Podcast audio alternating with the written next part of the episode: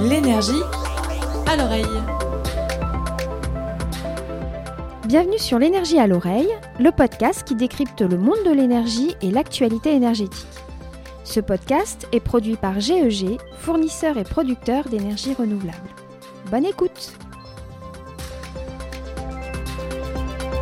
Tendez l'oreille, tendez l'oreille. GEG vous parle d'énergie.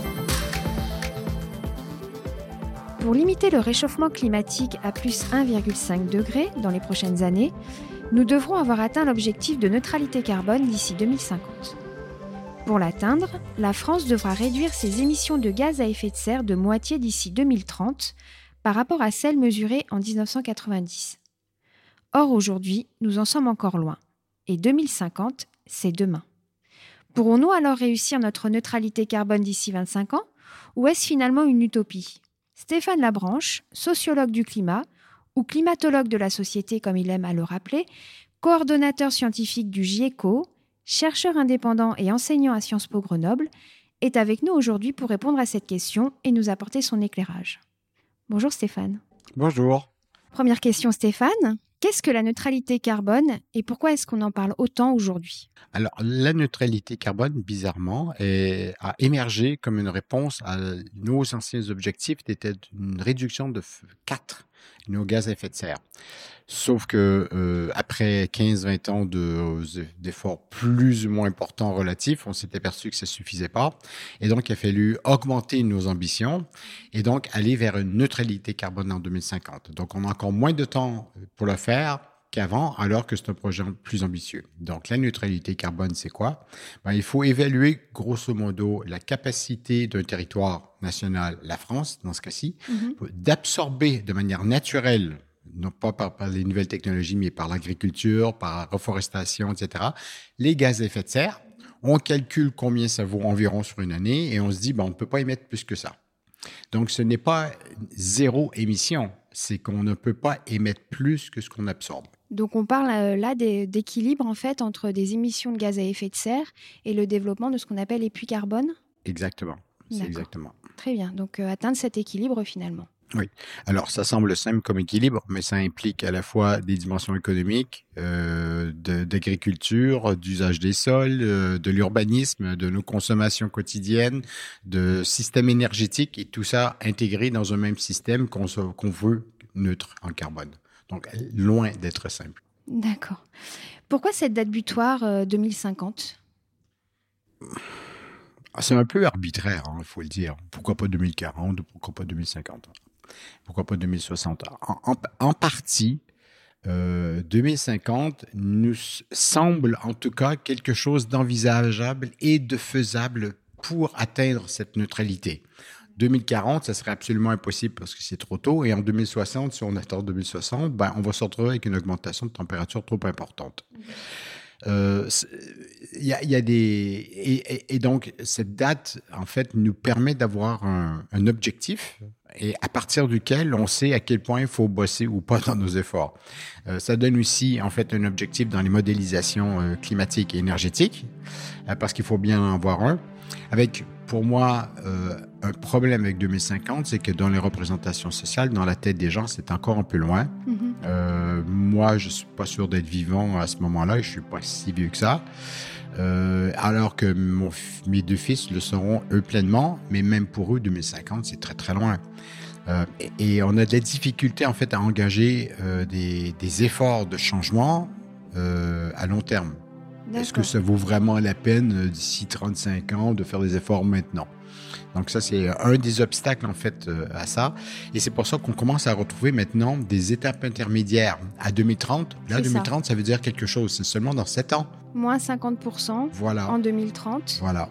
Et donc l'idée, elle est là, c'est de donner des étapes ensuite intermédiaires pour atteindre l'objectif euh, pas, final, mais en fait l'objectif euh, souhaité en 2050 de neutralité carbone. D'accord, donc c'est accélérer tous les leviers qui sont mis à notre disposition pour euh, atteindre euh, ces moins 50% en 2030 et atteindre à terme euh, la neutralité carbone en 2050.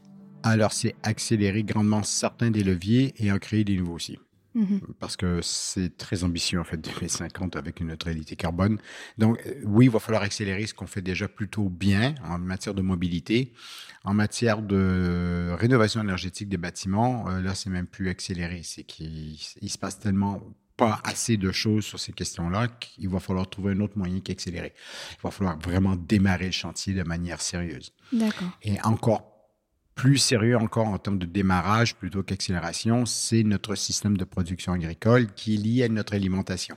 On ne peut pas déconnecter, on ne peut pas dire aux Français en 2050, euh, vous diminuez de 50% votre consommation de carbone euh, liée à l'alimentation, sans auparavant euh, ben, faire quelque chose avec les producteurs.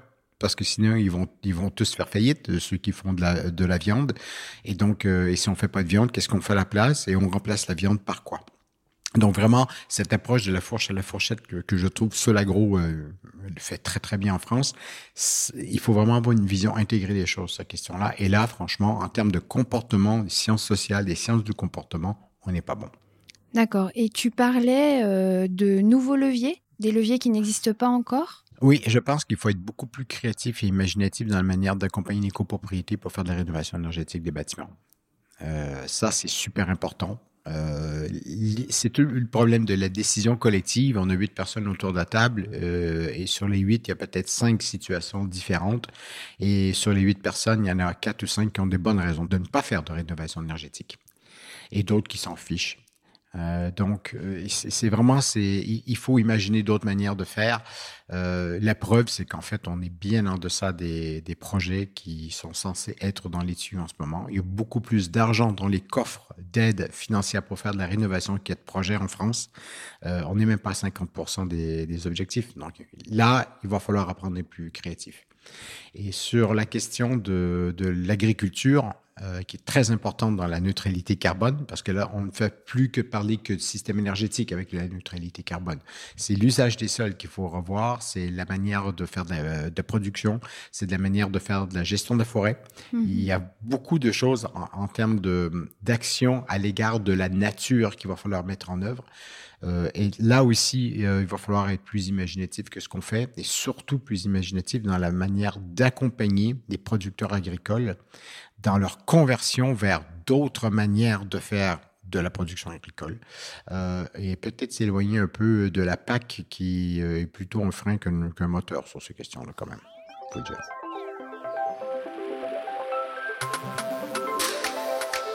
L'énergie à l'oreille. Suite à ce tableau descriptif que tu viens de nous faire, comment est-ce que toi tu vois la société en 2050 Qu'est-ce qui aura profondément changé et qu'est-ce qui au contraire euh, restera ancré dans les habitudes des citoyens d'un point de vue euh, décarbonation? Ça, c'est une grande question. Euh, ça renvoie à beaucoup, beaucoup d'enjeux. Euh, je pense que la plupart des gens ne comprennent pas du tout. En fait, ce que vous me demandez là, c'est de regarder dans une boule de cristal et de regarder dans l'avenir. Mhm. Et franchement, en matière, en sciences sociales, c'est pas un exercice auquel on est habitué.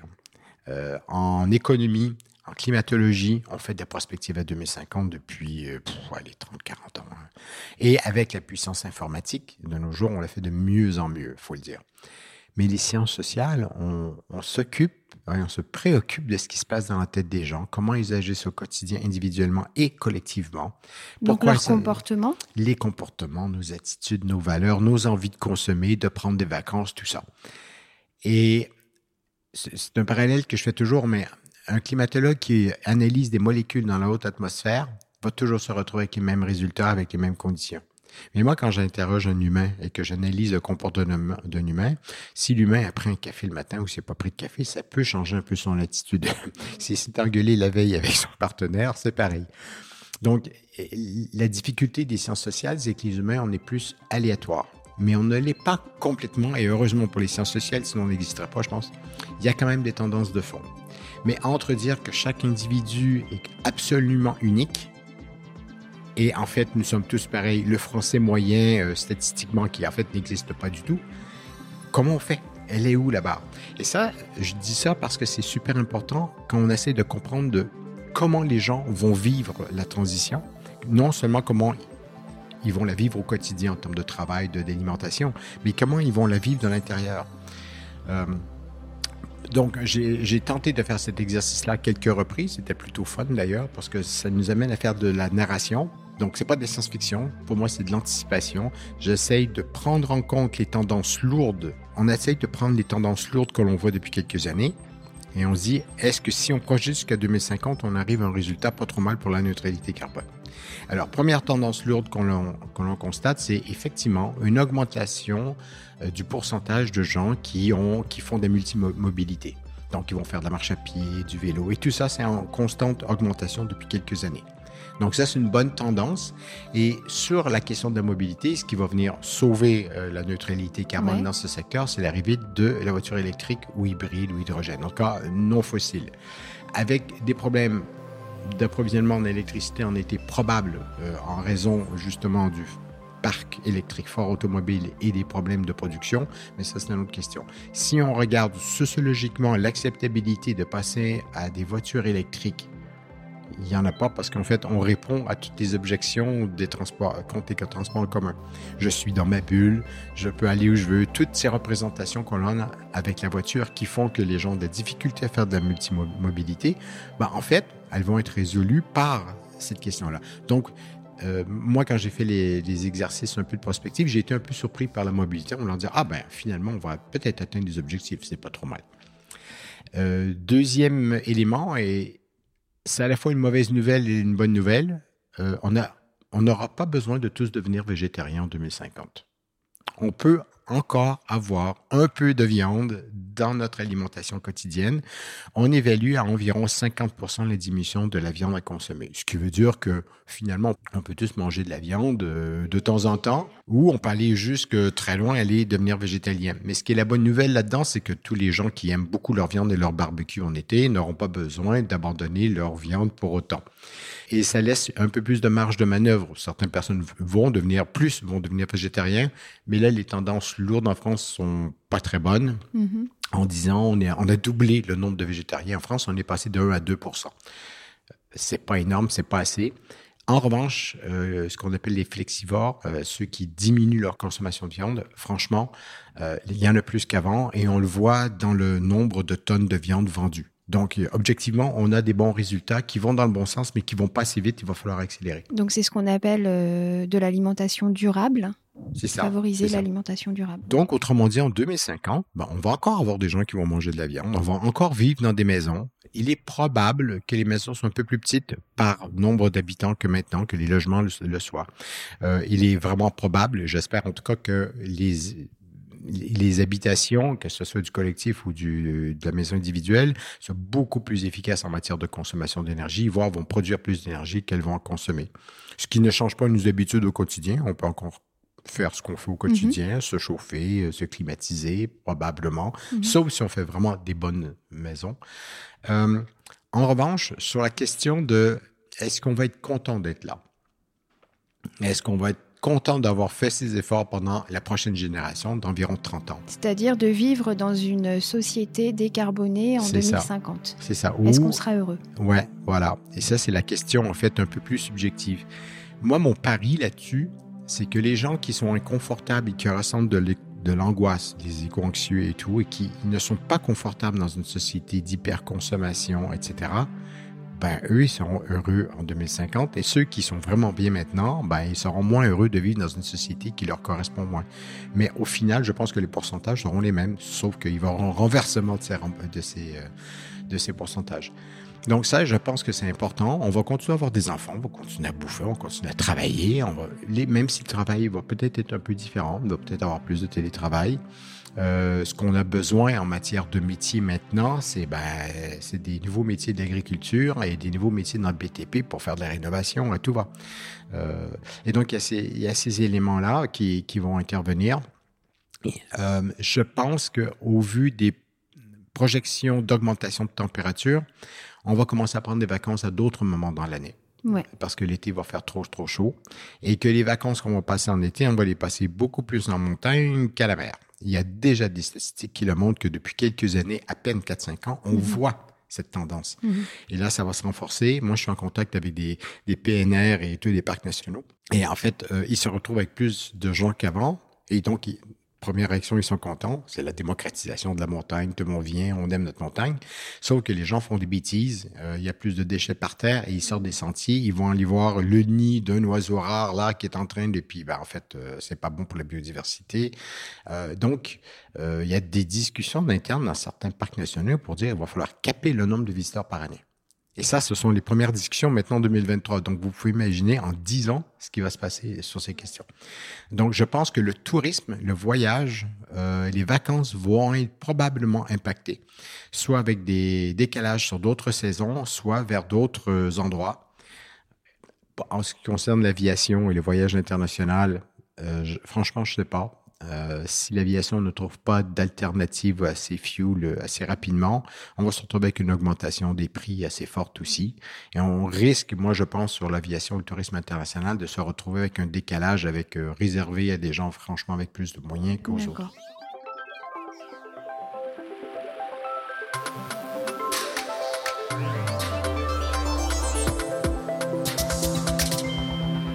Donc finalement, si on en revient au profil énergétique euh, que tu nous as décrit dans un article sur notre blog GEG, euh, e quels sont les profils 2023 qui seront les plus nombreux par rapport à aujourd'hui?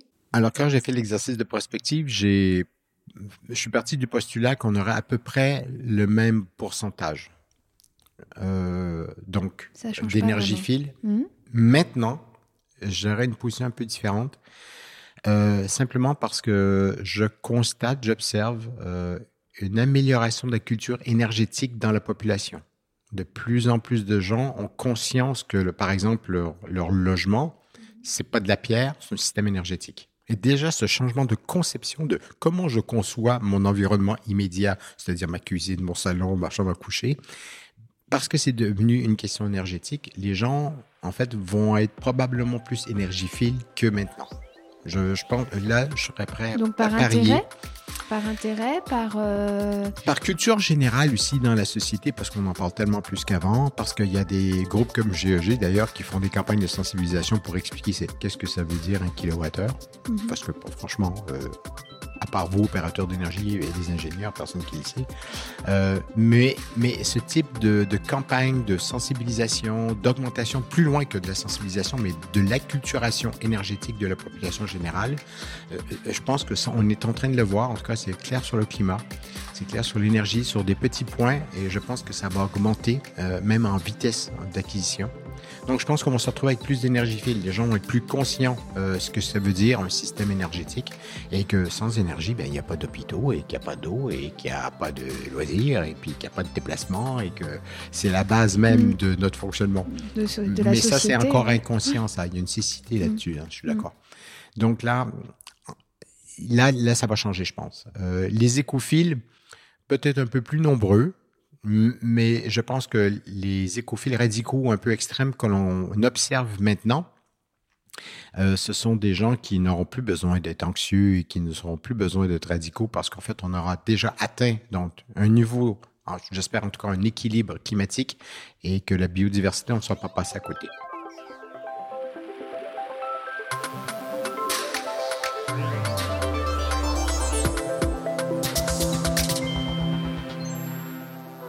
Est-ce que pour toi, ça reste envisageable d'atteindre cet objectif euh, neutralité carbone? Et si oui, est-ce qu'on pourra l'atteindre euh, dans les temps, en 2050 hum. alors, la première fois que j'ai fait cet exercice de prospective, je me suis dit, bon, ça sera un exercice intellectuel académique intéressant de faire de la sociologie de la prospective avec un peu de modélisation, etc. Et, mais c'était, on n'y arrivera jamais, quoi. Même pas sur papier. Eh bien, 18 mois après, quand on a eu terminé cette première prospective, c'était pour Entreprise pour l'environnement avec euh, des, des partenaires de Grenoble, d'ailleurs, avec Enerdata et d'autres. Je me suis dit, merde, ah, c'est peut-être possible. Même moi qui étais vraiment mais hyper sceptique sociologiquement sur cette question-là, avec tous les acquis que j'avais, les résultats de recherche que, que j'avais, je me suis dit, ben, après tout, c'est peut-être possible.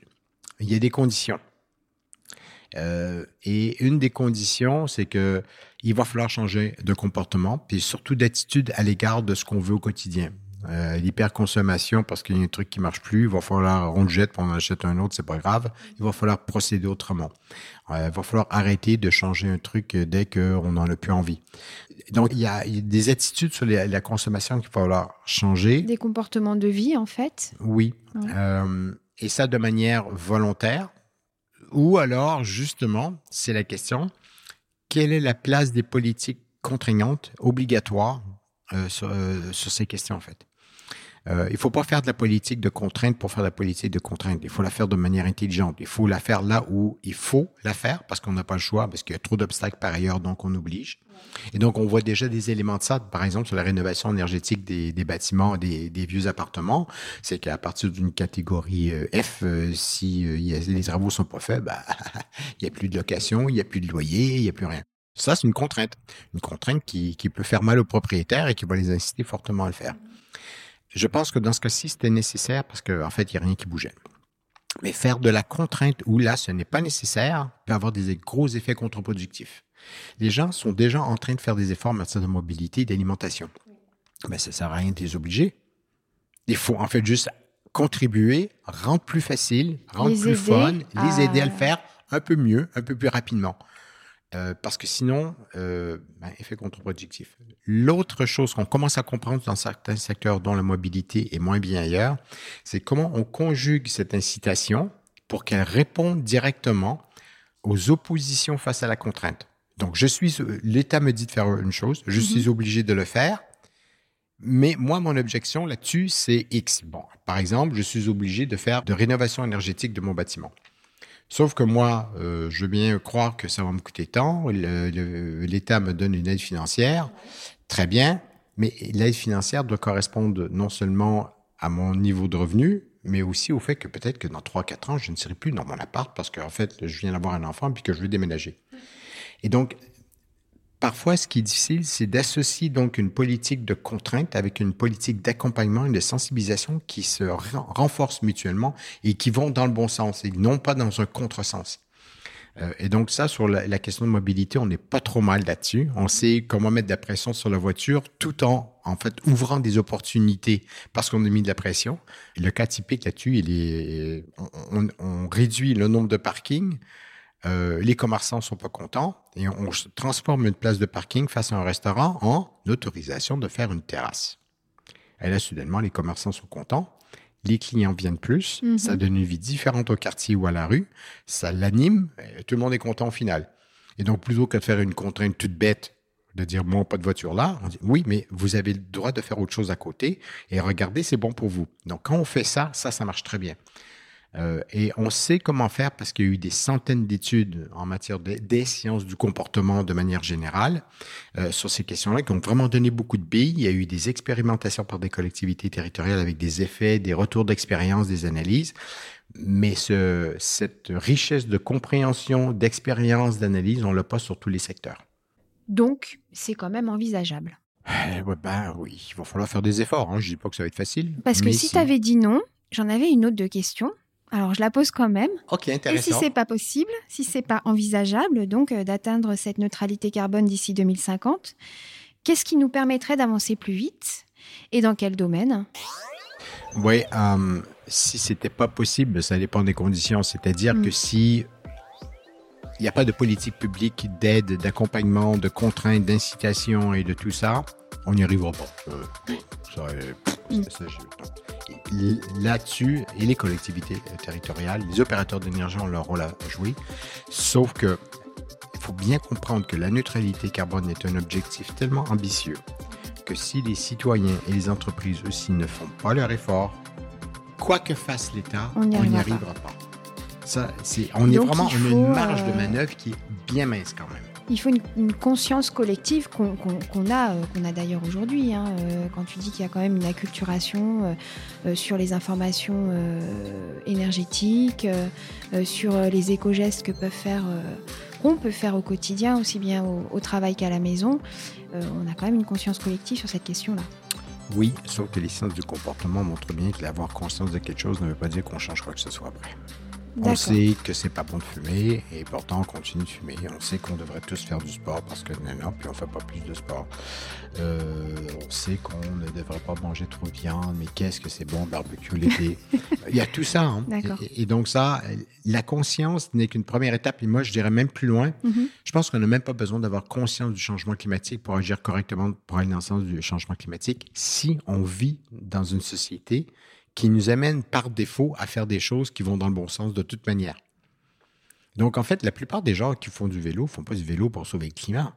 Ils font ça parce qu'ils aiment être en extérieur, parce qu'en fait, euh, c'est peut-être même plus rapide que la voiture, parfois, parce que c'est agréable. Bon, ben, les pistes cyclables, pas besoin de faire un grand discours sur le changement climatique et de sauver la planète. On fait une piste cyclable sécurisée, ça se fait tout seul. Mhm. Ben, les gens prennent leur vélo parce qu'en fait, ben, c'est plutôt agréable, c'est sécure. Bon, donc, par défaut, ils sont amenés à le faire sans grande conscience, par ailleurs, du changement climatique derrière.